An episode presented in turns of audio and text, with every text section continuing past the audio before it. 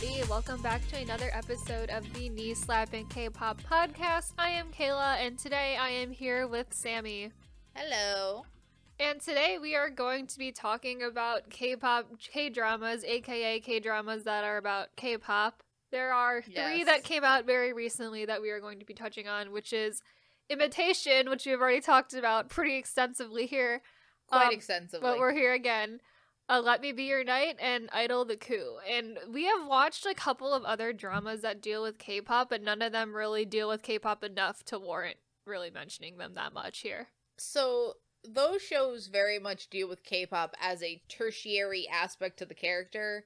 Like, for example, I've watched You're Beautiful. That is about a K-pop group technically. But the fact that the the K-pop industry plays no part in this, it's mainly about a girl pretending to be a boy and it's one of the worst things I've ever seen.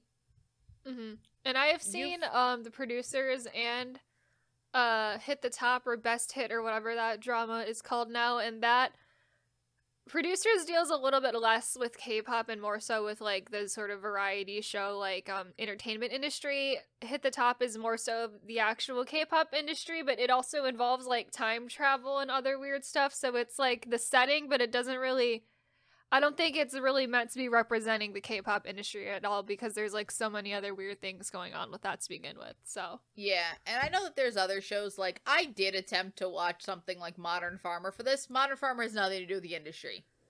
I also find that a lot of these shows that are quote unquote about the K-pop industry are really about and we'll talk about that because that's part of Let Me Be Your Knight, but they're about bands. yes, I don't know why we chose bands really. I also I think that because especially recently they've recently all these shows have been about the K-pop industry. A lot of the older ones, and we're talking like "You're Beautiful" came out in like uh 2009. "Let Me Be Your Knight's 24. Uh, no, "Modern Farmers" 2014. Like a lot of those older shows, I think have to do with bands, just because you can do like the stereotypical American way that bands are produced. Also, like And uh, it's- Hongki's and it's- and like or members Also, of CN Blue are also Blue are in in- them, so they're Yeah. just like banned. So yeah, you're like they can be a band, and also I think that K-pop idols don't want to portray K-pop. I- now it's different because we know how shitty the industry is. That's a very open secret, and you can almost K-pop idols are not as um restricted now as they used to be. They're able to do these type of roles where they're like actually making fun of it, an industry that they are still in hmm as opposed to needing to be like a couple years out for them to be able to portray a K-pop idol that's being actively mistreated by their company. Yep, yep. So I think these shows are just so much. I think also K dramas in general are just better than they were 15 years ago. That's yeah. just oh, for sure. Like, oh my god. But I think that uh, for right now, these shows actually, with varying levels of success, do attempt An They- attempt, at least, trying- at least, an like bare minimum, an attempt was made to represent the K-pop industry and in a semi-realistic way. This is not Yeah. an, a super out. Other than imit- imitation, will get Imitation is, Imi- is something else, but the other two, I, Let Me Be a- Your Knight and Idol the Coup, do a decent job at representing like the modern K-pop industry. And also, at least to a point, even in imitation, they attempt an attempt was An attempt made to was at made, but tackle yeah, to at least tackle the issues that actual K-pop idols tackle in the most fictitious way imaginable. and like but an attempt we'll get into was it, but made. an attempt, it, it was an attempt at least for that. And I do think that in with a lot of these older shows, because I think like the producers in Hit the Stage are probably the newest of the shows of of that era of show, and they're even like 2016, Yeah, something like that. something like that. I think. Uh, yeah. So it's yeah, it's 2017. 2017, yeah. Yeah. So I hit the top is like the newest one. That's 2017, and it's only tertiarily involved in K-pop. And a lot of that also does involve like the K-pop industry in like the 90s as well because Yeah. of the weird time travel aspect of it. So it is a it's a lot different than these other three. Yeah, so I do think that that's why we've sort of decided to focus on these three. I Also, they're all very they're all very recent too. They all came out this year or last year. So yeah, yep. So I'll be all of them came out last year. Mhm. The So- we're gonna talk about them in the order that we watched them, and also happens to be in order of like least best to best as well. And honestly, it's also in order of uh premiere date. Oh, Because that. came out May 7th of 2021. Uh Let Me Be Your Knight came out November 7th. And uh uh Idol the Coup came out November 8th. look at that. So they do so we are talking about we got them in better. both We got chronological better the more than we made. See, the more you make, Mhm. the more you uh Yes, yes. you get. The here's the interesting thing though, and this is just before we get into individual shows, I just want to talk about how like these shows are talked about. None of these shows are particularly big hits. None of them All did of particularly well. Yeah. No. All of these shows are actually the only one that I saw really had any traction in the beginning was people were excited for imitation. I think mainly for the cast. For the casting, really, yeah. Uh, mainly because you had all those members of ATEEZ and SF9 in it, and, And, that was also because they were concurrently doing Kingdom at the same time that that Yeah. was filming, so there was a lot of um sort And of also- like traction for the show Mhm. because of that as well. and also of this new crop of uh K-pop based idol shows, this was the first one, so people got Yeah. like slightly excited for it, and then people realized it was bad and it tanked. It didn't do well. Yeah. Then I I had heard of Let Me Be Your Knight vaguely because of the cast. I had heard about had it because we had the same male lead as Imitation playing the exact same character a second time. Is why I knew about Let Me Be Your I said- Night. and I had heard of it because of the cast and just because I knew vaguely that it was another. I didn't assume it was about the industry. I thought it was more like those earlier shows that were just about a stereotypical band. Yeah. But I had really not heard of anyone talking about it. Like, not much. Mhm. Like, from like just the drama, K drama circles I go into, not many people are watching Let Me Be Your Knight. And then Idol the Coup, I had heard of just from seeing a poster for it Yeah. and I had not heard anyone talk about it. And to point that out, I'm on my drama list right now, and just looking at the amount of ratings, hmm Imitation has 9,000. Uh, Let Me Be Your Knight has 2,000, and Idol the Coup only has 1,000. Yeah, and also in terms of like ratings on my drama list, both Imitation and Idol the Coup have an 8.1, which is wild And to me, and Let Me Be Your Knight has a 7.9. a 7.9. Yeah. Which is like I mean, like all Fair. of the ratings on my drama list are very inflated to begin with. So that's They're like about very inf- So them having Any- an about an 8 is honestly not great in terms of like my drama list no, no, no, ratings. no. My drama list ratings are extremely inflated. Yeah. They're extreme. Any anything I see that goes below like a seven point five, like a seven point eight, I get concerned. Oh if yeah. you see anything that goes down to a? I've seen shows that have a six, hmm and I'm like, what did you do? Yeah, what did you do to piss off the my drama list users that much? Yeah. There is so like I I've seen shows that got a six point three, and I'm like, what did you do? Were you insulted? Like what Did it, you it has to be just ins- mother? like, Like, what happened insultingly bad at that point. Yeah. Yeah. I'm like, what happened here? But otherwise, yeah, a lot of the these ratings are extremely inflated. But Mhm. generally speaking, I do think just a lot more people watched Imitation. Yeah. I think I think that was a so lot of that was the. ATEEZ and like the SF9 of it all. And I I, also think. it just I think between the fact that that's actually based on a webtoon that has more eyes on it, that was actually produced by um it was produced by KBS, but it was on Viki. Like you had more access to watch it. I mean, so was Let Me Be Your Knight. Let Me Be Your Knight's also on Viki. yeah, And then Idol the Coup, I had to watch it on it was on. iQIYI, and it's like I think Which, that again, alone is the reason is- why less people have watched it because it's a lot less accessible. Not that like you can literally go on there and watch it for free. For it's free. just that I think don't people don't know about it because it's a Chinese site to begin with. That's the other thing is like I pay f- the, the reason I go on iQIYI as much as I do is because I pay for it. Mhm. and i'm just like i probably should be i i'm at this point at this like just trying to you know get my money's worth yeah, just because i'm like wait i should probably be you know using what i pay for don't forget about it use it but like it's not a site that like is in regular rotation yeah, I mean. especially for K dramas. Um, No, especially not for K dramas. it's interesting that they do they do get like weirdly a lot of K dramas on iQIYI, but decent amount. yeah, Like that's also, I mean, the only place I've seen people actually talk about iQIYI was it was where you could watch Girls Planet. right. But also, if you're a big uh Thai BL fan, a lot of them are going to iQIYI, and if you want to watch KinnPorsche, that will be on iQIYI as well. Very excited for that.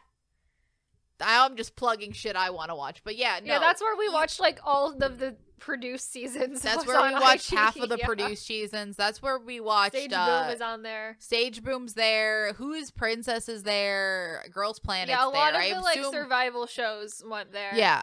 And it's like a very good site. I enjoy watching things yeah. There's on nothing there. wrong it's with pretty, it. It's like fine as a site. yeah, to it's a decent shows. site, but I don't think it's in the rotation. People just don't know K-drama about it, yeah. I think a K drama fan is more likely to watch it illegally than it is Yes. to watch it on Yes, iQIYI. yes. Just because it's even because here's the other thing is I think the problem is when you Google a show because a lot of people just Google where to watch it. Yeah. iQIYI doesn't appear. No, all you have the to illegal know it's places there. show up first. the illegal places show up, but iQIYI does not. You actually have to go there and search it yourself, hmm or you have to be on there a decent amount that you can just sort of uh, scroll, wander through, and find what's what you want to watch. Yeah. It's not that hard. It's actually It's not. pretty It's not. Decently. is put- not hard at all, and a Like, decent amount of um, the shows on there you can watch for free with ads. So. Oh yeah, yeah, yeah. Honestly, if you, because uh, uh, I know people that can't find Backstreet Rookie. Backstreet Rookie's on there. My Mhm. roommate's a Gumiho is on here. Like, there's a decent amount of just K dramas that they just put here. Yeah, if you And can't find, if you if there's a K drama that you want to watch that isn't in like Viki or Netflix or one of the really more popular places, go out. check over there because there's a decent chance it is actually just over there. Mm-hmm. Uh, also, uh, maybe watch a Chinese drama on here. While They're very good. They're very good. But otherwise, I do think that that's also partially why. why um, it's um it's got less ratings or and like less people have talked about it generally. Yeah. I mean, it's not something that you're just going to randomly find. No. You will have to search for it. It is a shame because it's, find it's Idol the easily the best show of these three. Oh, easily, Easily. easily. Like not even a competition, the best show of these 3 Mhm. So But I yeah. think how we're gonna do this is we're just gonna go through imitation, talk about the good and the bad, and how we thought that the just both in two aspects how the story went like how it is just as a show Yeah. and how it is as a portrayal of what it was trying to portray of like the k-pop industry or the Right, acting or whatever so shall we begin with the show we've already talked about at length Yes, imitation imitation. so imitation is interesting because i think it had like It had a good idea, and it, It also had had, a good good. concept. It also had good source material to go off of. It did. The The- other thing is I I find it very interesting that all three of these shows talk about their groups at different stages in their career cuz Imitation is about a debut era girl group. yes, Uh Let Me Be Your Knight is about a like at peak level a band. major band. Yeah, And then uh Idol the Coup is about a flop girl group that needs to that is like at the edge of at disbandment. the end of disbandment. So I do think that like this is the I think maybe least interesting of the three easily, in terms of easily concept. story wise as well. I mean, story wise, I'm just talking like concept wise. I find like a debut era girl group, and like debut era girl group. I also think that the um Shax, who so it's Tea Party is the girl group with our main lead. Uh, then you have Shax, the uh, EXO style boy group, the Mhm. big boy group, and then Sparkling, which is another I think debut era ish. No, I think they were they're a little bit they're the Nugu boy groups. So they're probably like two or three years in, but just not very popular. Yeah. Yeah. So they're that's sort of our three main groups here. I think generally speaking, it's the weakest show. It has the weakest plot in that it doesn't really have and a it doesn't plot, have a plot, but also too much plot. It doesn't have any sort of through arching plot, but too much plot. It, Because does, it, also it has no plot, and also like what plot it does have is completely irrelevant in the end.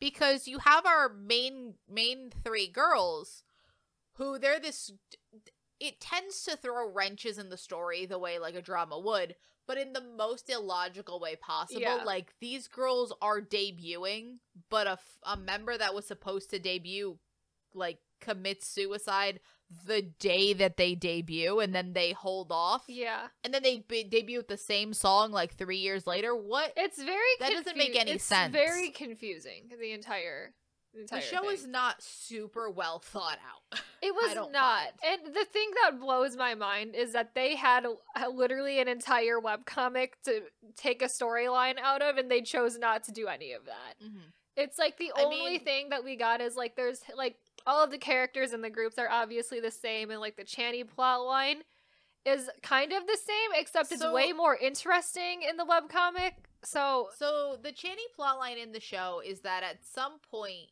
he was dating the girl that committed suicide, but he was in a group that's popular, and then sort of they were found out. She commits suicide, and then he disappears. he just I don't know how this man can disappear with no like you've seen how this takes place in modern day. You've seen how crazy K-pop fans are. Mhm. How do you just dis? How He- do you disappear? he literally he at this day and age? disappears mid concert because he gets the call that the girl is about to commit suicide and then it's just he never like, appears again. never appears again and the explanation they give to the fan is, is just like completely unbelievable where it's like Yeah. he just has he's they're just like he's leaving the group uh we're not gonna explain to you why like that would be a major conspiracy theory and then he just K-pop. but also to the point where he like it's not even that he disappears from the industry no he just did like there's a investigative reporter who that storyline goes nowhere goes nowhere that investigative reporter is looking for him just to find him and cannot physically find him that's insane how do, would that even work It doesn't make any sense. Like in the webcomic, that storyline also involves like drugs and is a lot more entertaining and like it's still not a great like logically a plot line, but it is a lot more interesting. Mhm. Um in the actual webcomic. the other thing is i just found that this show decided to make because the other thing that doesn't make any sense is that they're also running a company out of a coffee shop that doesn't make Doesn't any make any sense. they also decided to pay these girls the members of tea party a salary based Base salary, Compensation? which doesn't make any sense. which doesn't make any sense that's not how and it's like they or- bring it up how that's like, oh, this has never been done in K-pop before, and it's like, yeah, but that still doesn't make it an interesting plot point for this show about No, it K-pop. doesn't. The other thing is I just find and like it also attempts to do acting. Like it also attempts to tackle this through an an idol actor perspective. Yeah, Wherein our main uh so our main lead played by um Jung Jisoo and then uh Lee Jung uh Lee Jun Young, our favorite, our favorite, our actor. favorite. We're gonna keep talking about him today. He's gonna be all over this. Both episode. of them are Lee Jun Young is apparently an actor in dramas, which makes sense. He's in a very successful K-pop group. But our main lead, our girl, for some reason they decided to start putting her in film immediately, which that doesn't normally happen. But sure, maybe she's she was Mhm. a she's a prodigy or whatever. But also the way they portray the acting doesn't make sense. No, also like the member of Sparkling played by Yoonho, who is kind of like the second male lead. He gets a role as like a police officer in the same drama that Lee Junyoung is in. And like they have they obviously do this for like plot points where they have to have a fist fight. And I'm just like, this is not how you would do it in actual drama. And also, no I way feel they'll like- just get stunt actors to do that. Eh, but but also you can't just punch him. no, That's assault, even if you're acting, unless you have talked about it before. Because there are, you know, actors that like if you say go all for it, you go Yeah. all for it. But like that would be a can't just have a fight and can't You just can't punch just him. they also fight. have Lee Junyoung do his own stunt where he flips a car. And I'm like, they would Which, no. absolutely not have an a- any actor, not even an idol actor, but they would not have any actor do that stunt. Unless you are a sta- trained stunt performer, and he absolutely like Lee had to be in that car. who does like all of his stunts, probably they wouldn't even let him do like flipping a car No! stunt. Like, I would not. I don't think anybody should be in that car. But like generally speaking, I think that this show is the most fantastical in that it seems like it takes place in a fantasy world. mm-hmm. Because there's nothing like realistic about like it is the trappings of a K-pop group where like they'll mention the buzzwords of that they don't get paid. They'll mention the buzzwords of that they're not allowed to date. They'll mention the buzzwords of I don't know that they want to make different music than what their company wants. And then they But like they have the, the Channy comes of it. suicide with like dating and like um the suicide and I'm like and there's like they're trying to throw in all of these like actual problems in K-pop but it's executed in such a bad way that none of them make any sense for the drama. Yeah. Otherwise, and like, I'm trying to like say something nice, but I cannot find a nice. There's thing I don't and it's like all of the side plots are, are dumb, they go nowhere, they don't make any sense. The other thing is that they attempt at the end, they sort of make the reveal that it's the CEO that like caused all of this. It's uh Shax's company CEO. Yeah. But at the end of the day, they end up just doing a big charity concert. Mm-hmm. Channy appears and then disappears immediately again and then afterwards. disappears immediately and is like, I don't want to be found. And I'm like, okay. Okay. I mean, the fact that I know you're alive is better Right? than not knowing you're alive. So Yeah. great. But it's But like also just- the villains. The villains tend to be a little in these K-pop dramas a little bit like too cartoony evil to be believable I at mean, all. here's the thing. I feel like they have to be a- because CEOs in real life are mainly just business oriented and heartless. Also, the amount that you would be involved with your CEO is very different. Yeah. Like these people these people are dealing with 18 managers before they even go near the CEO.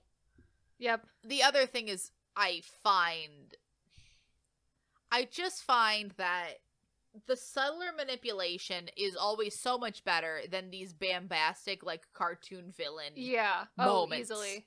where like the subtle manipulation of I have your career in my hands and you could just never get to come back again. Mhm. As opposed to Channy, you can't do this. Mhm. I'll kill her. yeah. We'll get like- her to. Like What? Like what's like why? Are you a mob boss? What? it just doesn't make any sense. None of it makes any sense. Also, the acting is terrible in this drama. Mhm.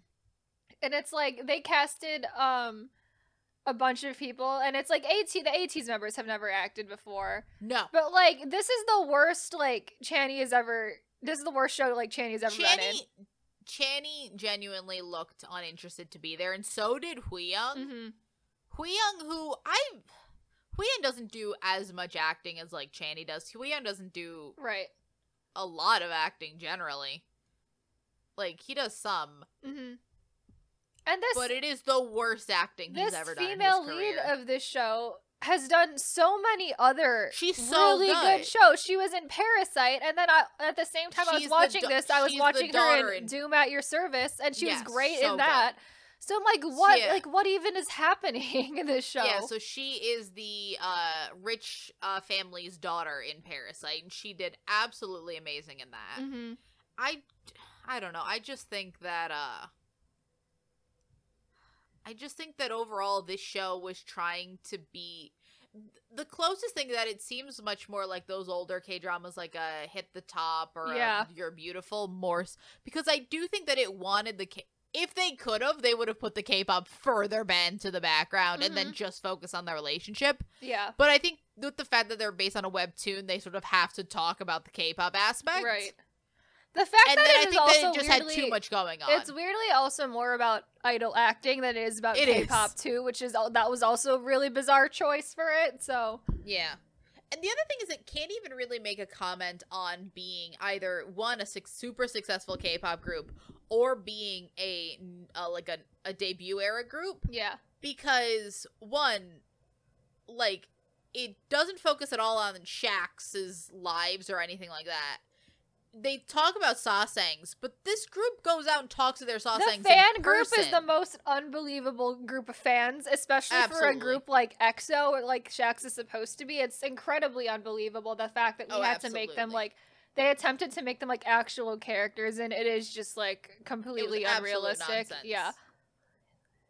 Oh well, I guess the good thing I can say about it, it has good music. Um, the Shax song is Oh, great, and the Tea Party song is great. So all- no, those are some of my favorite songs. Those Sparkling song is bad, but I'm pretty sure that song is meant to be bad. So Is it? We went back and We forth on whether or no not that song was supposed to be if they bad. made I that don't. song purposely bad or if it's just like bad. I want to give them the benefit of the doubt and Yeah. say yes, this is supposed to be bad, Mhm. but like I don't know. Who knows? But the Shax song is a banger, and so is the Tea Party song. So Yeah, yeah, I- yeah, the that's about Shaq's- the only Oh, good no, no, thing no, I can say about it. One of the Shax songs is a banger it. Mm. because Malo is great. Other Amen Shax, is not we don't talk good. about the other one. The other one doesn't You, need to. Kayla exist. refuses to think that it Nope, like it's not here. refuses to acknowledge it. But "Show Me" by Tea Party is so That's a good. great It was genuinely one of my favorite girl group songs of last year, Mhm. And it's not even really Not a real group, but it's fine. not a real song. Sparkling. What was Sparkling's song called? it's like Shining Diamond or something. It was called it- no, it was just called Diamond because it made me think of Seventeen. That's the Seventeen yeah, song. but it's like no, it's like because considering sparkling is essentially like a AT subunit. It's like It that's the worst any of them have ever sounded in their career. it's an AT subunit plus one plus Plus one a other guy. random guy. Yeah. I don't know. I just think that overall the show was confused by what it wanted to do and be. Yeah, easily. I think that's I think where all of the problems come from is that whoever made this show had no idea what they were doing or what they wanted it to be. So, Mhm. so it's bad. We've talked extensively about imitation and how terrible it is before. So, if you want we more of I that, we we have a whole evil. PowerPoint on it. I also think we're gonna continue to bring it up. We just probably will because comment. it's just so fucking bad. Like, I mean, in a weird way, I think we're gonna because we've seen we've watched worse shows together. We have watched this together. I still think Tinted with You and Rainbow Prince are both really both worse. eh. I don't know because there's Prince so is much worse. Rainbow Prince for sure. Tinted with You is so short that I'm like I don't even know. We did watch that in like two hours. Yeah, that was more like a movie. yeah. All right, to move on from Imitation into To a Let Me slightly Your- better show. Slightly better show. Let Me Be Your Knight. I would say it's pretty significantly better than Imitation. Yes. Because just and that's more so not because Let Me Be Your Knight is really good, but just because Imitation is really bad. Oh yeah, because Let Me Be Your Knight is about like I would say it's average. I Yeah, gave it it's like a average. six point five. What did I give it's it? average. I don't even remember what I gave it. Um, And I can- mainly docket points just because I do not like the lead couple. yeah, lead couple is bad, but also half of that's because uh, Lee Jun Young is back playing the exact same character he played in Imitation. Fair. So let's talk about who is in this group. I gave it um a seven. Yeah, Yeah, yeah, yeah. So Lee Jun Young. So, uh, "Let Me Be Your Knight" is about a K-pop band who is like top tier, like at the top of their game K-pop band. so think like s- called like Luna. CN Blue, but like at their peak time. Yeah, CN Blue at the peak, and they're called Luna, but spelled like the L U N A Luna. Yeah, not like Like uh, One group. Us's song Luna. That way of spelling or Luna. like the K-pop, or not like the K-pop group Luna. I personally like their songs a decent amount. Their songs are fun. good. They also sound like N.Flying songs, which is probably why they I like them. They do sound like in flying songs.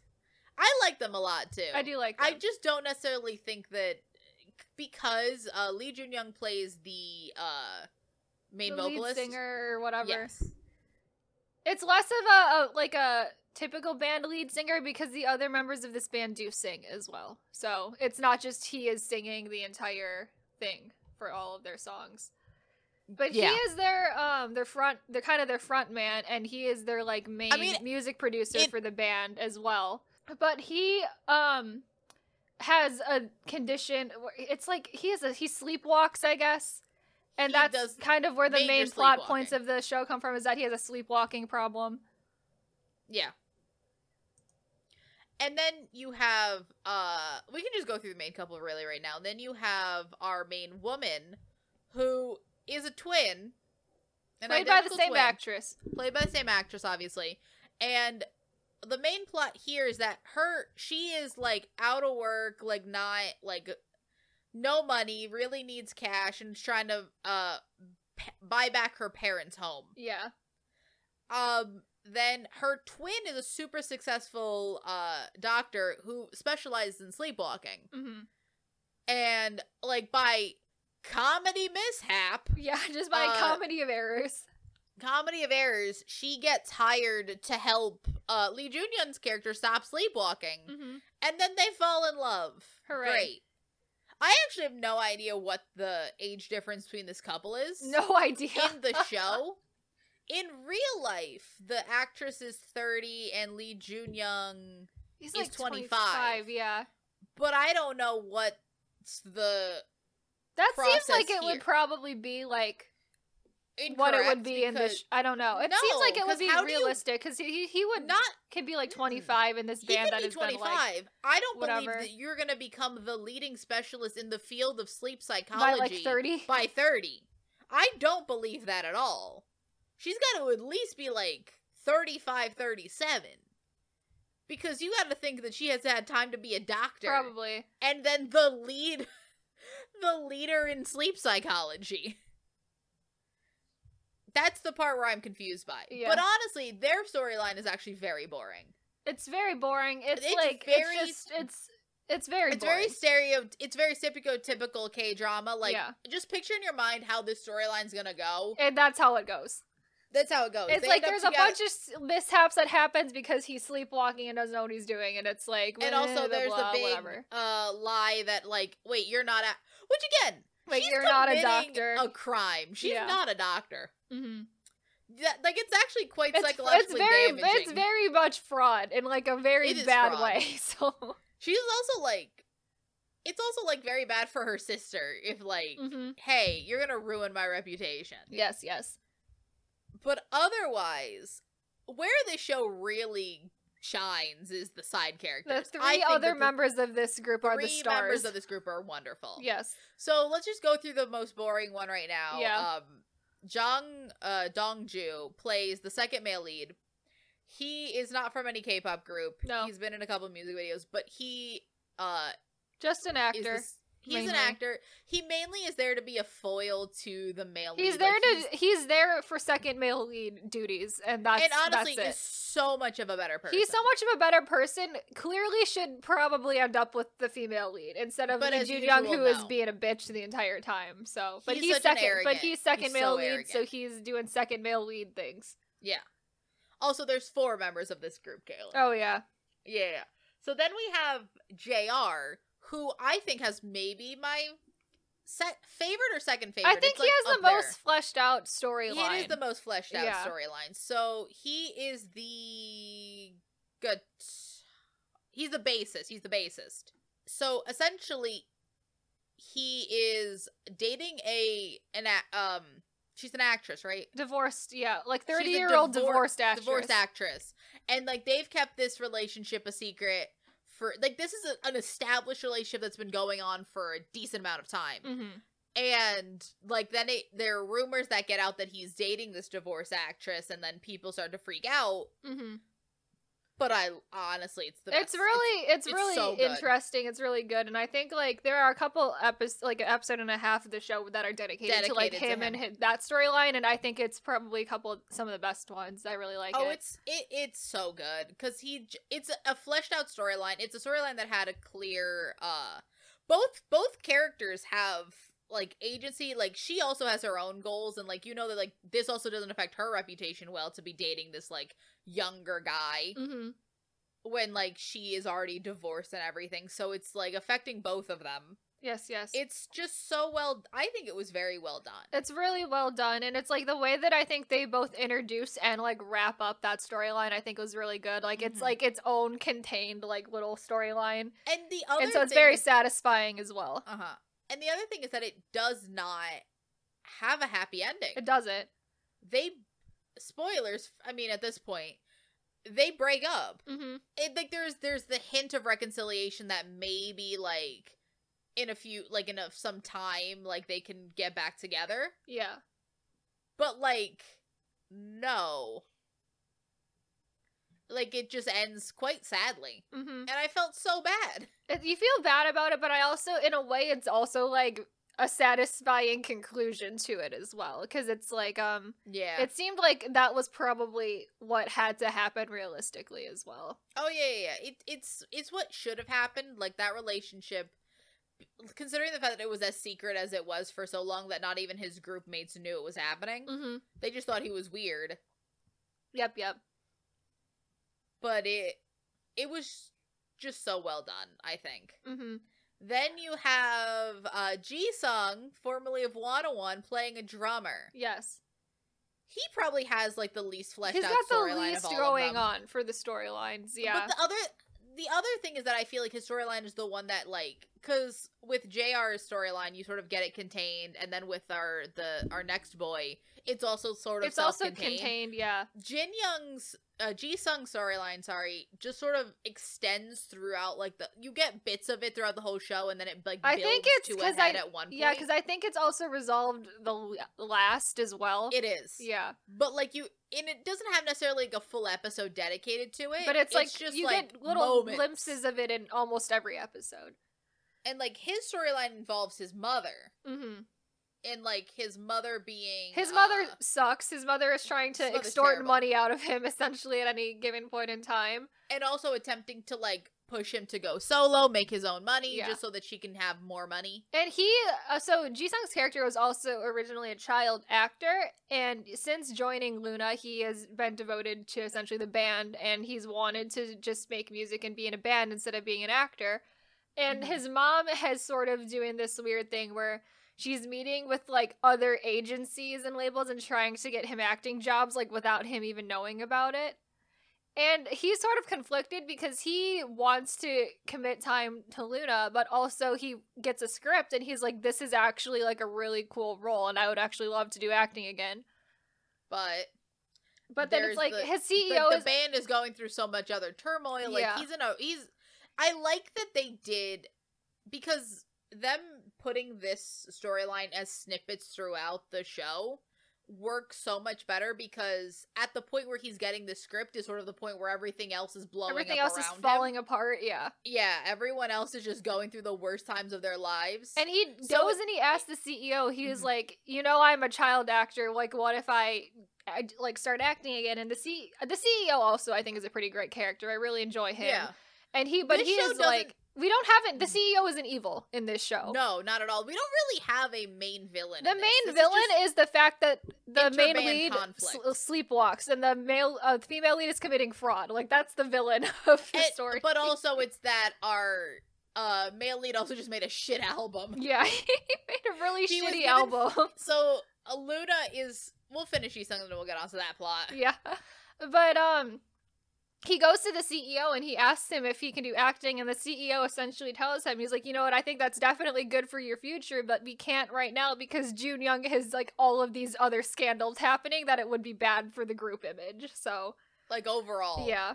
And I do think that that does end up getting resolved very well because again, it could lead to absolute bitterness Mm-hmm. because again, like I can't do acting because this guy fucked up. Yeah. But I do think that by this point, the band is just at a point where they're very much a united front that he understands it. And, like, obviously, like, it gets resolved and they're all a big, happy family again. I do think But that his does- storyline does a lot of setting up the con- like internal conflict of the band because towards the end we do they do get into a huge fight like the entire Mhm. band Uh-huh. where essentially of- Ji Sung's sticking points is going to Junyoung and saying like we are not just here to play instruments for you and for you to create everything by yourselves like we are equal members of this band and you just straight up don't listen to our opinions like at all exactly. And that, like, and honestly like fair I agree. like I agree I think that that's actually a really good way to sort of establish that because his storyline is um the one that sort of revolves more outside the group like JR's storyline is very internal to himself and just a problem with the industry as a whole. hmm And then uh our other guy just is done.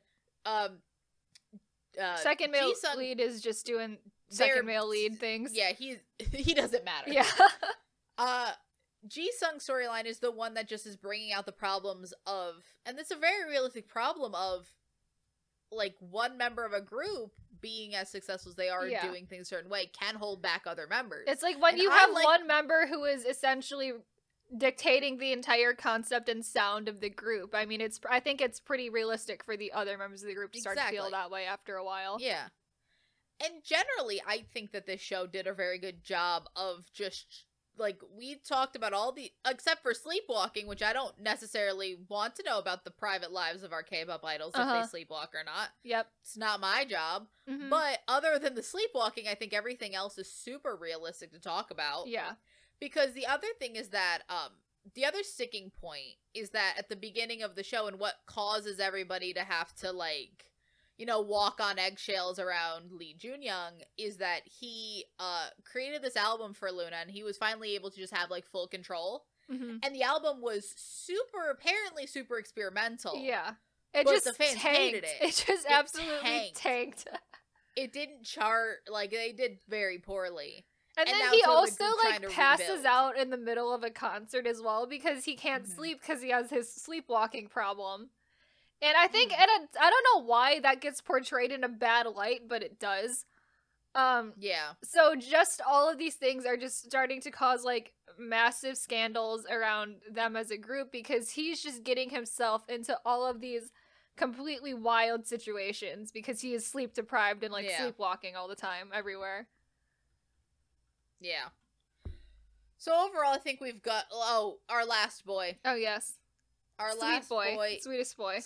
Oh, the ni- the nicest boy, the nicest boy. Mm-hmm. So it's played by AB6IX's uh Donghoon, Donghyun, sorry, and he is the maknae. He's the drum. He's the keyboardist. My apologies. Mm-hmm. And his main plot line is that he. Okay, so this is where we get the funny part. Yeah. Uh, this a company is releasing a group. We see them mainly first on the essentially uh music bank because I think Right. they might be using the music bank set. They or, might like be, one of those, or one of sets. like, inky, one of the those like whatever's Mhm. one that SBS has that one. yeah, I don't remember which one's SBS's, but whichever one there is, Which- they might actually be the SBS using. music show. Is that? I don't remember. It's very fun. Inky Well, is the SBS one. Inkigayo. They might be using the Inkigayo Mhm. set. And our boy is one of the hosts, and he is interviewing this group of four people. Mind you, in the background, much like Inkigayo does, they're performing the music video. And I just, I was watching this, Kayla, and I'm like, wait a minute. Mm-hmm. I, I'm listening, is that BDC? It is. They just are playing BDC's Moonwalker, which is funny because it's a four member group, and BDC's only three people Yep. but they are just playing BDC's Moonwalker, and the group is just the three members of BDC and this other actor boy. The actor boy is the one who's there to create the the main conflict, but the other members are just it's just BDC. It's just the members of K-pop group BDC, while only using because every once in a while they'll go to the CEO and they'll still have like posters of the groups. The poster for that group is just BDC. Honestly, I feel like th- I I kind of love it that it's like I we're do. just using BDC as the background. I really do too. It's hilarious because the also the group is called Blue Moon, which is Mhm. very funny. because all of BDC's songs have the word moon in them somewhere. yeah, they're involved with the moon somehow, which is hilarious. But um the main conflict ends up being that our uh sweet boy was bullied in high school, middle school. Middle school? Middle, one middle school or high school. I think it one was of, middle One of them. By this kid who like mercilessly taunted him because he was in a K-pop company. And I think that again, bullying massive issue in actual K-pop. Yes. Yes. and yes. then he like he continued like he sort of has a very bad reaction on stage because like this guy tries to like touch him Mhm. and he has a very like it's a triggering reaction where he like flinches and that's not necessarily a good reaction what you want to be on- doing when you're on a live television. and then so he's sort of being talked at and then he decides to just quit the group hmm because he cannot be Oh, he is also getting semi blackmailed because he, this other kid who bullied him Oh, has yes. a video that shows him essentially. I think it's like just like Defending punching him in the face, but yeah that he put it's not the whole video because he's doing it in self defense, but it's Yeah. edited in a way that it looks like he is bullying the other kid. that he is a bully And so that gets he gets sent it personally first and is kind of blackmailed with it and then it is eventually just leaked online. And Yeah. so there's he kind of has like massive like public uproar because of that as well. And so he decides that instead of setting this straight, because at this point he's told no one in the group. Yes. He decides to leave. He just And straight up disappears. he leaves He their dorm up- and just runs away. He runs to his adorable little It's like, karate taekwondo studio or something. Yeah, Yeah. something. It's very sweet. And I I like that this is sort of the first storyline that comes and gets resolved because like yeah. This is still when the group is this is sort of what sort of brings the group together because they're about to just sort of let him leave Yeah. and just be like, well, he doesn't want to be here. Because this like, is like Jun Young is in like peak bitch mode, and he's like, if he doesn't want to be here, he can just leave. And I think Ji Sung is like, what the fuck is the matter with you? like, do you? Why do you hate us? yeah, Uh, so otherwise, that's very fun. Um, then we then get the confirmation where he later finds just an actual. He stands up for himself, like gets the and then actually gets the full recording of, hey, this is everything that happened. I could show this online, Mhm. but he decides not to because you know he's a be- quote unquote better person. Which is fair, but also maybe we should know. Maybe the people should know that they're supporting like an actively terrible person who's still terrible. Mm-hmm. Yes, yes. And I think they like, um, I don't think they actually reveal it at all. They decide to just like no, they don't. Not at all. delete the evidence. They kind of just show up to like an abandoned building, and they like I think it's their middle. I think it's the middle. They The show middle up to school? the middle school. and then they just have a fight like a just to fight it out They don't. Yeah, they just want to punch each other. yeah and then Uh, but and then it's like and then the other the bully kid is like please don't reveal it and he's like i'm just gonna delete the video i'm like not gonna even i can't be bothered with Yeah. this anymore so yeah. So we move on. hmm But he does become like a more. uh They sort of understand that sweet boy more. Yeah. Because he's always he's the youngest. He's sort of the baby. this does And seem like it was very they're very much they at the beginning of the show it's very much a group that are co-workers do not speak to each other often Yes. I think it seems like uh Ji Sung and our little AB6IX boy are friends. they're friendly The others yeah. are co-workers. They're just coworkers. They live in a dorm, but they like do not speak to each other about essentially anything. then again, I am curious because I am not sure if this happened. I'm not sure any of them ever found out that JR was actually dating that woman. I don't think he talked I don't about think it he talked about them. it directly. I think obviously think when they- he runs away in the middle of the night with her, like I you can get they- it a do, but I don't know if he actually himself confirmed I don't think that they to them ever ever. like I think they know he ran away. Yeah. But like I don't think they ever had a conversation. Like that's the I think it's, it's I think it's like obvious enough where they probably got the idea, but I don't But think they, ever had a never, like, conversation about him. it. They never they never actively have a conversation about Yeah. anything in JR's life. Yep. JR Jared's is a very private person. very private, even from the people he lives with. yes, yes. I also did enjoy this show very much for its fact of like the CEO is not a villain. He is money focused because he's the CEO of a Right. company. Everyone obviously has that in the back of their head, but he doesn't view these people as non-human. Right. And he's like kind of also like there for comic relief a little bit as well. So he, He is, is. kind of just like he's like oh, the way he like reacts and stuff um is just kind of funny. And it's like he is being a CEO, but he's definitely not like the cartoony evil type of CEO that we saw in like um Imitation or anything like that. Oh, absolutely. I I do think overall it's just a good uh balance Yeah. on this show between like uh active I don't think we also couldn't just have another actively terrible person more than just Lee Jun Young. Mhm. I think that was also the problem with Imitation was that everybody fucking sucked. Right. That was that is true. So that was Let Me Be Your Knight. Well, Overall pretty decent. I liked it. Yeah, it's It was- an enjoyable was- show. Like I'm not I mad that I watched it. I mean, I think between the amount of time we spent talking about the main couple and the side couples, Mhm. the unfortunate part of that show is that the main, for as much as we talked about all these side characters, the that they had, main the main storyline is so boring. like like those side couples are about maybe 25% of the show 75% are this super boring Yeah. absolutely terrible uh uh main plot line that's not it's good. just everything going on there is just your typical like K-pop romance things, and it's just so there's nothing Honestly, interesting I happening. would say it's worse than your average K-pop I romance. probably thing. honestly probably because there's also the weird fraud fraud and doctor there's the aspect, fraud aspect, of it. and I also don't think they have that much chemistry. They have no chemistry. like the chemistry aspect. But I have yet to extremely see. Lee Jun Young have chemistry with anybody, so I don't know. That might just be a him problem. Fair. I think that's just a general him problem, but Mhm. like I need him to have chemistry with something. Yeah. Ooh, idea. Idea. Do we think that two non-chemistries cancel out to a positive? We put him and Song Kang Oh, in a show together and just see what happens. see what happens, See what happens if you put them in like one of those Korean BLs. bro. Oh. See what happens. See what maybe th- happens. maybe two non I don't honestly don't know if I could Double stomach. negatives I don't think I know if I could stomach watching that. To be No, perfectly honest, that would be terrible.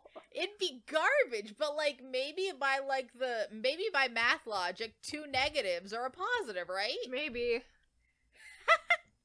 Who? It definitely like doesn't. It somehow- definitely doesn't work with like straight couples because they've done that before and it's just still bad. So You know, if the straights don't work, yeah, there's always the, straights other don't work. So. Maybe. hmm I do like the idea that somehow we find a way to put Song Kang in all our episodes. Oh, he, Song dramas. Kang. Every episode about K dramas, d- we need a Song we- Kang. We don't. I don't necessarily have that many opinions on this man, but I just feel I like think he's, kind of bad, is my opinions on Song Kang. Like I don't, I don't think I've really enjoyed him in I- anything. at this point fair because I I, I first want to give him the benefit of maybe like maybe he's just in bad shows and I'm just like but how many bad How shows many can bad shows can do? you be in before it's like this is your entire I don't know. career? I don't know Lee Min-ho has been in every Lee Min Ho bad, is also in pretty bad, bad shows, shows. Which again is a similar Song Kang Song question. Song Joong-ki also similar situation Song- as we've- we've realized. okay, so this is an off-topic tangent, but we have come to a realization. We have. I've come to a massive K K drama And- and realization. Kayla is correct, which is the fact that everyone thinks that Lee uh, Song Joong-ki. Lee uh, Song Ki is a good actor. Yes. But the one we point to is always Descendants of the Sun. That was a fluke because everything else I've seen him and I don't like. I have hated Song Joong-ki in every single show he's been in outside of Descendants of the Sun. And so I was like Descendants of the Sun was a fluke. That was a Descendants fluke in his career and Song so is not a good actor. yeah, Descendants of the Sun is so good. Like it's like top 10 show ever made.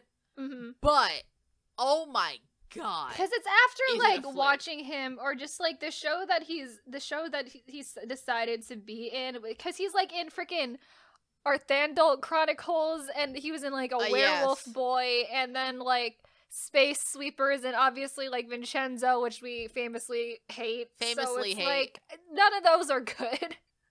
I haven't enjoyed any of that. No. And now I'm just curious cuz I haven't you you haven't watched The Innocent Man, right? I've watched about four episodes of it. But The I Innocent Man is just kind of bad in the way that like 2012 K dramas are bad. So Yeah. Cuz that's the one that I haven't seen and I was just curious. I'm just like is even when he's a ba- like baby actor Song Joong Ki, mhm. is he also bad? he's not. I was like, I don't think I've seen enough of it to know, but he's that's just a weird show to begin with. But then, but We'll then again, we're at the same place where it's like if you're choosing to be in like weird shows, then as then your career is like that's your career. Yeah. that was That's- like that's you've been just in what we're too, doing You've been in too many of them where I can justify it. Yeah, so we've now decided that uh Descent of the Sun is a fluke. It's a fluke, because that's the thing of just like when when that might have been like my first exposure to him right? as like a main lead and i'm just like oh this is incredible Yes. so he must be great But No. uh, no, apparently not. nah That's where we're at. But anyway, to get away from the tangent, Idol the Coup. The last idol one. the coup is the best show Idol the Coup was surprisingly good. i think it's quite good It is so good, and what every this ev- like the entire time I was watching it, I was like, I can't believe this show is this good. Like I, I know. genuinely can't believe that they made we were like this good. waiting for i was waiting for this show to take a turn for the worse i was waiting for something to happen in this show that just like threw it and like threw a curveball into Right. it and i thought it was coming because when we i was watching it i'm so conditioned to um So the show is about uh mainly about the girl group Cotton Candy. Yes. Love that our girl groups are called Tea Party, Cotton Can like Cotton all candy. these fake K-pop groups have this very similar naming structure Yes. because it's Cotton Candy and the boy group is called Mars, Mm-hmm. which I gives me vague Tea Party Shax vibes. Yes, yes. It's the same vi- same naming vibes there for sure. which is that's the one thing I think about these shows is that they they have the vibe of real K-pop groups, They do. but not the naming conventions of any of them. this is true. Because we don't name K-pop groups Mars or No, Shax we anymore. name no, we have significantly worse names for K-pop groups these Yeah. days. yeah. Um, But- but, so Cotton Candy is a group. They essentially established the company that they are in, and they were getting like okay popularity at first, but as more time went on, they just became less and less irrelevant, and are at the point in their career where they are just not getting any types of schedules or anything. The members have to get part time jobs to even make money, and they are just essentially waiting out disbandment. It's essentially newest newest mixed with like Top Dog. Yeah.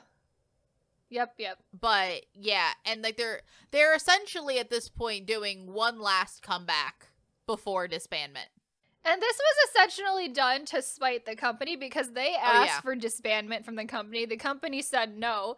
And then they went off on their own and it's like, okay, if you're not going to help us, we're going to go find a song and make our own music just- video and we're going to Yeah. make a last comeback. We're going to win a music show and then we're going to disband. We're gonna immediately disband. yeah.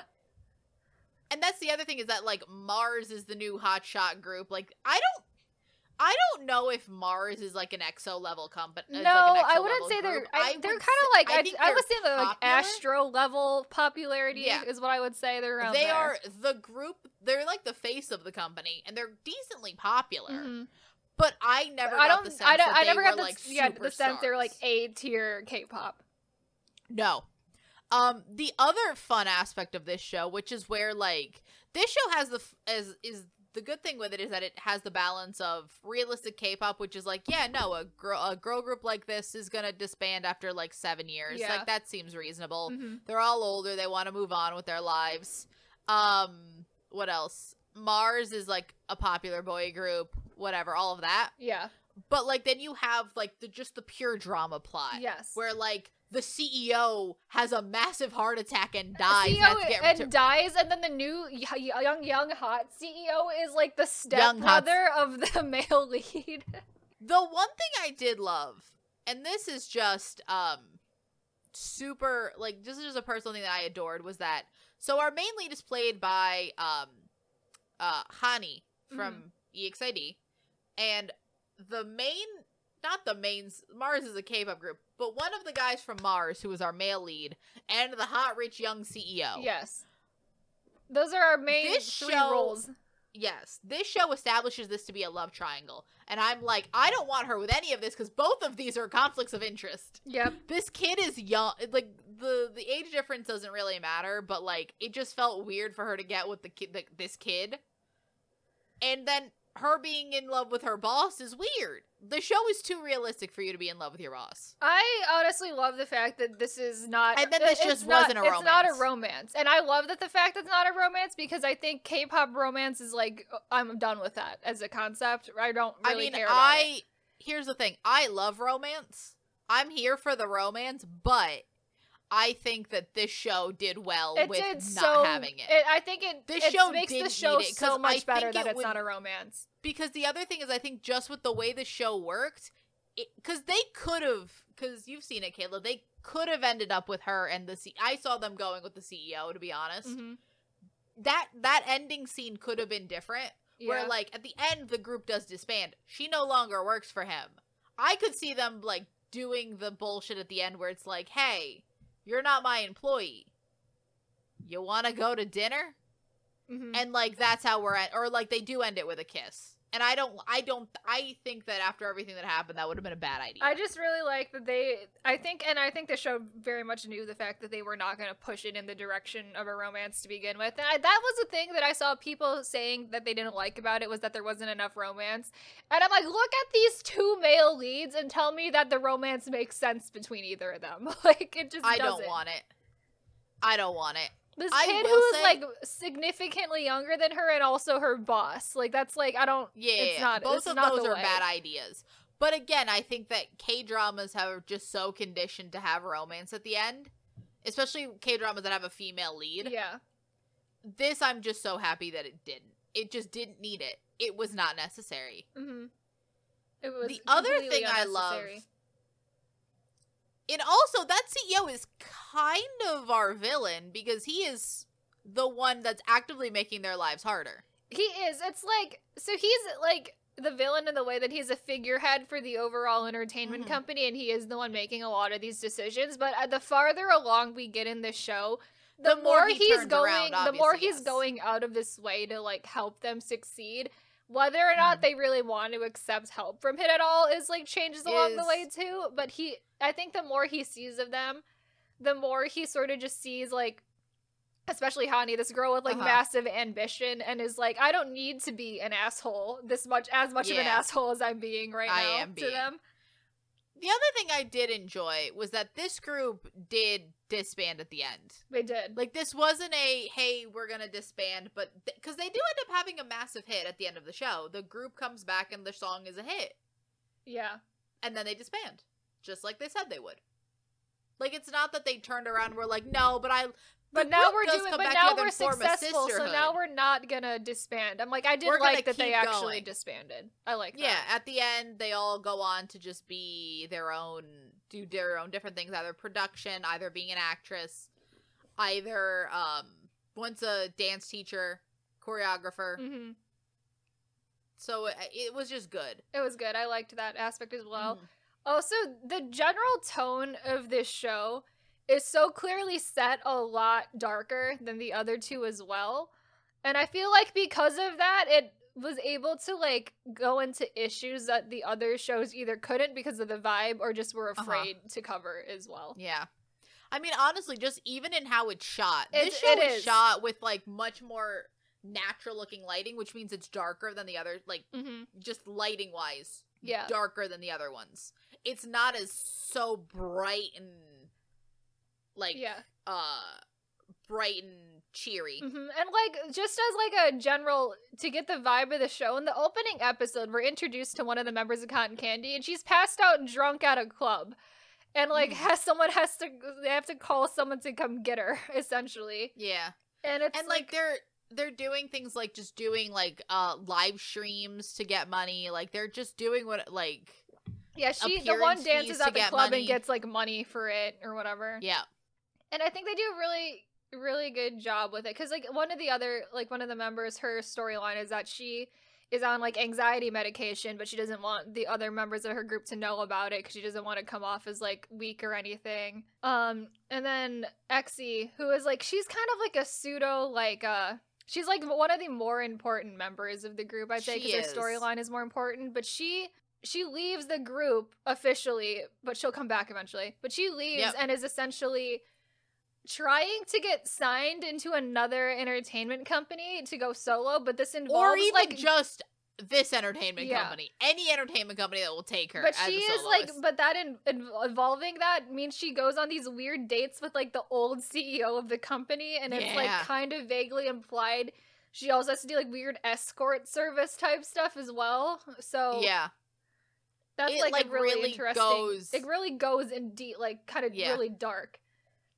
And I think things like that are kind of why this show was the least watched of all of them. Yeah. One, it had no romance. I think the minute you don't see that, and two, all the idols in this show are either not idols anymore hmm or they are like older idols that don't Yeah. necessarily like there are members of cotton candy that were in like Laboum We have and, Laboum, uh, WJSN, and Red Square members Yeah. in this group, and EXID and EXID. But I don't know if, but she's like Hannah's like old and like pretty established as just It- like an actress yeah. as well. And then Yeah. it's like we have Baro, formerly of B1A4 here, yep and then these members of this um boy group Mars. Mars. The main lead is Kim Min Kyu, who was on Produce X and just has kind of done acting and hosting and like random stuff, famously of that really terrible Seventh Sense fan cam.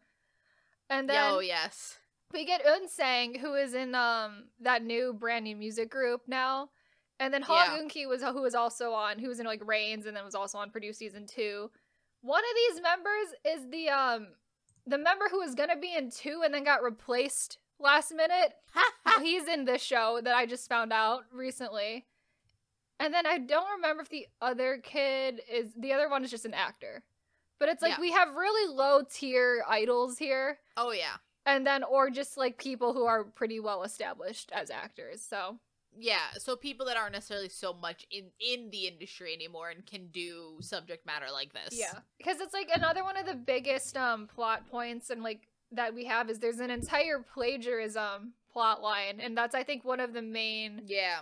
like That's like conflicts. the main especially at the end. Mhm. Like toward the end of the show. where it's like their old entertainment company has this music producer. He's kind of shitty. Like it's Oh, pretty he's a piece of clearly he's shown arrogant. to be really He's shitty. So arrogant. Yeah. And then there is this old other music producer who Cotton Candy apparently was supposed to get a debut song from him, but accused him of plagiarism and it ruined his entire career for the most part.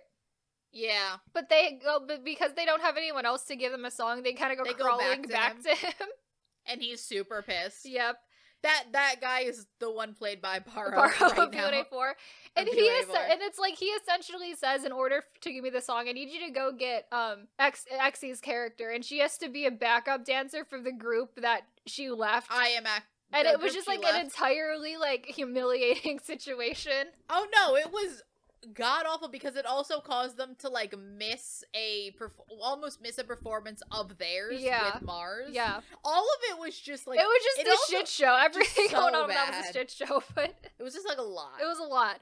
But uh, it's like the thing that I enjoyed about this so much is like the drama is like so much more exaggerated, but it's in a way that it makes sense for a K drama, and it that Yeah, because it is a it is a realistic setting with K drama elements as opposed to a drama with K pop elements. yes, yes, and I think that's what makes it so good is Mhm. that the characters I think are so. It's like I think they're a little bit less fleshed out than some of- like than Let Me Be Your Knight for sure, just because there are more Oh, of yeah. them. But I like the conflicts more. They seem more realistic to me. I like that it's not a romance. and they're also handled, I think, in a They're handled a lot better. Like, Let Me Be Your Knight. Sort of just like okay, now uh, the conflict is finished, yes. and especially with the fact that Let Me Be Your Knight still seemed like a drama with K-pop elements secondary. Yeah.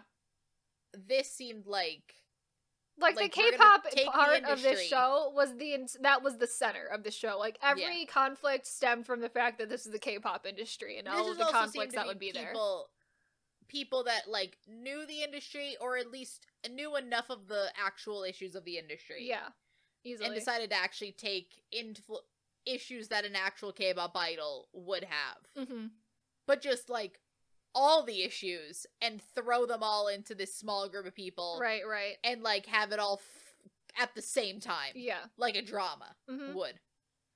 The one thing that I don't like about this show, and it's like kind of, it's honestly just kind of nitpicky, is that once they clear up the plagiarism plot line, which is I think the main The con- show- the main yeah. conflict, they go towards the end as you get like a couple episodes a piece on each of the other members of Cotton Candy and like doing a plot line Yeah. with them.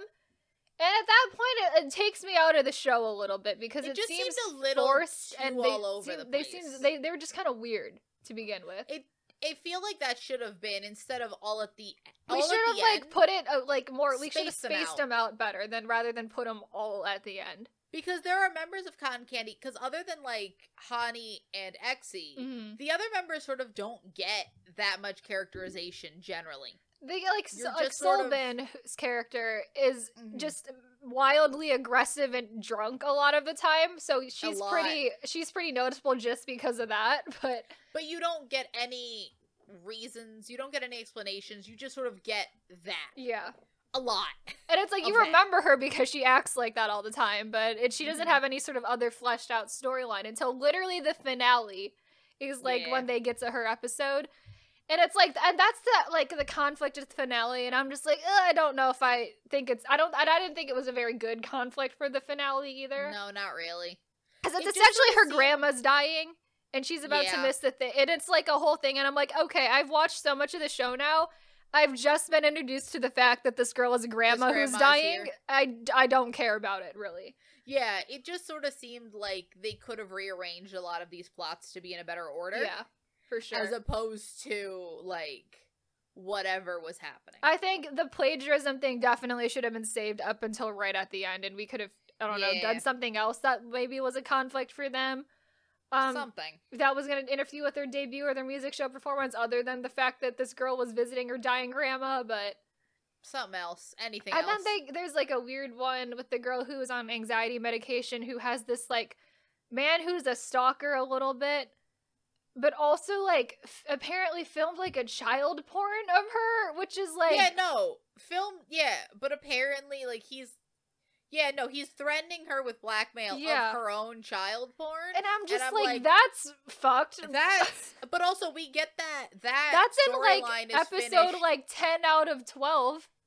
Yeah, no, then also that is completed in like I don't know, 20 minutes. That is like are introduced and resolved and within like essentially an episode and like a fourth. So some but like in total terms of time dedicated to the storyline, Yeah. I think we get 20 minutes to Mhm. it because um but also we're just to sort of let this guy keep getting away with possibly making child porn and it's very, it was very weird. Like that one, super weird. That that that, that just seemed wrong. yeah.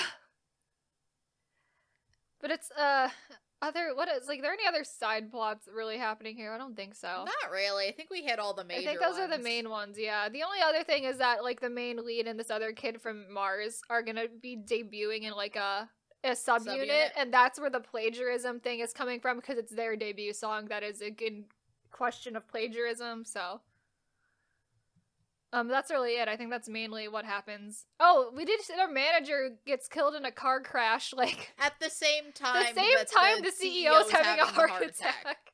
Like that those are simultaneously happening. hmm So that like And that happens in like episode two or three of the show. So Yeah, because that's just sort of to make it so that we can one get hot rich young CEO, yes. and also so that this group can be like fully alone. fully alone. Because and the one man who cares about them has to die. Yep. He must. G- he must get into a massive car accident while it's downpouring. I know. I was like that was really I was sad because I liked him a lot. Um Yo, he's wonderful. He was wonderful. Um, here's here's a question yes. at the end. Um, favorite song from each show Ooh. Um so I like because also I think for me before we go into that I think Idol the Coup probably is the best music. it has really overall. good music, yeah. Overall, I think it because I think a lot of I think it just has the most music. It well. has the most music and also because they do like the collaboration thing before we get like I think just more songs with that as well. So yeah. I really like it. So what's your favorite song from Imitation? So imitation I'd say it's still Malo. That one I think pretty easily the best for me. Yeah, I think it's. I mean, it's up. Malo and Tea Party are both up there for me, but I would still say I would give it to Malo. Yeah. Kayla, what's your favorite Luna song? Luna is Love Paranoia is the one for me that sounds like a N.Flying song, so I like that one. Ah, I don't. I go back and forth. I kind of want to give it to Beautiful Breakup Mm, because I think that song is just like a whole lot of a lot. right, right. We, pull the melodrama up to 12 on that one. Yeah. And it's very funny. hmm I also think it's kind of where uh agree with me if I'm wrong. Yeah. But I think our main bitch boy has a very whiny sounding voice. He does. and I think a song like Beautiful Breakup is where that wine sort of sounds okay. Right, right. So what about Idol the Coup? I have to think about that a little bit because it's it has so many more songs in it too. It has so many. Yeah, that's the other thing cuz you get like 5 songs from Cotton Candy. Right, You get a Mars song. because "Honest" by Cotton Candy is a pretty good song. I do I But I I also good. really like the the duo I- one cla- that they sing, Ah. which is I don't rem- talking to the moon. I think that's the name of that. I mean, is that the name of that? I like that a lot. I think so. See, I like that one a lot. I also like Cloud Nine by Mars. That's all. Yeah, that, That song is It definitely is the best so- song. It definitely has the most songs, but yeah, because they all these sound songs the most like typical K-pop Real songs in K-pop? Idol the Coup. They do. I feel like this is what like you just got. Maybe not songs by uh like top tier K-pop producers, Right. but like your average K-pop song from like your average K-pop group. It's what you're getting. hmm Should also be known that Sammy and I own the the OSTs essentially for all of these shows. Oh yeah, we do. Sammy bought me a Shax album as like joke present for Christmas. I did. So I just had that. Um and then and I then we re- started watching the other two shows, and I was like, I think I just need to own them all now that I have this Shax album that's just sitting on my shelf of albums. So And the thing was, I wanted the other two. yeah. I wanted the Idol the Coup soundtrack and the Let Me Be Your Knight soundtrack. hmm But like, and then I was just, you know what? I gotta get Shax. Fuck it. We'll we'll make a set. Yep, just gonna be a set. So now Ow. here we are. Also, before we end, I want to just complain that somehow Shax has the best bagged album package. yeah, I I've don't. ever seen. yeah, Shax's album is one of those plastic pouch albums that, for some reason, it's the best quality plastic pouch album that I've ever bought before. So It really is. it's like because it's by like far. a pencil case. It's like a clear pencil case, so it's like pretty sturdy for a pouch Oh, yeah. album. Hmm It's upsetting that to, Shax like- that is the one that has that, but Yeah, as opposed to like just an absolute. and now I just have too many photo cards of Lee Junyoung for no reason now, which is also kind of upsetting because there's he's in two of them. Same. Also, the fact of the one thing I will say is that personally, overall, I think that um, because like Shax was just a K-pop album with Yeah. a lot of extras because it came with like a keychain, so it did feel like an OST. hmm But like also like you were just getting merch Yeah, the group, which I think is funny. I thought that was Uh, funny. Let Me Be Your Knight's album was just packaged like Moonlight. It's just an the- album. It was just an album from Yep. Luna with the name of the album that came out in Yep, that yep. show. And so it did only come. So Shax comes with three photo cards, and then And a uh, keychain. comes with and a keychain. But uh, uh, Luna comes with two photo cards, Mm-hmm. which is fine because that is just pure it's K-pop just album literally the way it's packaged is just it's just a K-pop album. Yeah. I did appreciate that. uh because Idol the Coup didn't do a separate Mars I don't think album and a Who's separate. is an actual just OST. it's just an actual album, OST, but, but, packaged like a K-pop you- album. But they did give you two sets of photo cards with one with Polaroids of all the cast and two uh with uh one photo card from each member of Cotton Candy and each member of Mars. Just because I genuinely think that if you gave anyone half the Mars members, they would just, just, be like- like, "Who the fuck the is this?" yeah, the other members of Mars, other than the main lead and the kid who's in the subunit with him, like they might as well just not be in the show. Like they're barely there. Yeah. But like I think generally speaking, this is more like what I think an OST should do Yeah. because genuinely this isn't a K-pop group. Yeah, the other two were clearly meant to be K-pop A albums gimmick? for yeah gimmick, but the oh, the Idol the Coup one is I think very clearly an OST just an album. OST. Yeah, Yeah, and I like it for that reason Mhm. because on one side you have a uh, picture of cotton candy, Yes. and on the other side you And have a picture of Mars. it's cute. It's very cute. I think that that's sort of the perfect way to do this type of album because I do like while the gimmick of yeah just um It's like I don't it know a if I like K-pop the album. gimmick of having a K-pop album for a group that doesn't exist, but I am more okay with owning just a OST for An a OST. K-drama. yeah. Not that I own many OSTs for K dramas. That's not really where I Yep, those are. I mean, these are the my money. only three that I own. So same, same. And really, it was for the gimmick of it all. I know. But yes, I like that we haven't bought that much K-pop this year, but this is what we have. before I decided to buy. to buy the JO1 and INI back catalog, those were the only Oh, two yeah. albums I had bought this uh, year. for update on me and Kayla's ever extending J-pop collection, Yep. we have both decided that we are going to buy every version of everything Yes. that JO1 and INI have ever yeah, released. so I we've caved and now we're also buying the INI box sets. Um, and I also went back and I bought every single version of JO1's albums that I didn't own Same. All I need to buy are like three versions of the star. See, I bought the other two versions of the star on eBay this morning, so I they're need all on the way now. Look, I need to get on that. I haven't had time. Mhm. I had errands to run. Yep, yep. I had to go. I had bills to pay. and honestly, the K-pop budget, I think because of current K-pop things happening, the K-pop budget's getting diverted to other things. Yep, yep. And it's like uh, half of my groups are dead that I want to buy Kayla has no for. more. So it's like I might as well just go all in on J-pop at this point because who else do I have here to even support right now? So, Why not? mhm. And then I just I've only needed like two albums this year. yeah, Just cause like, you know.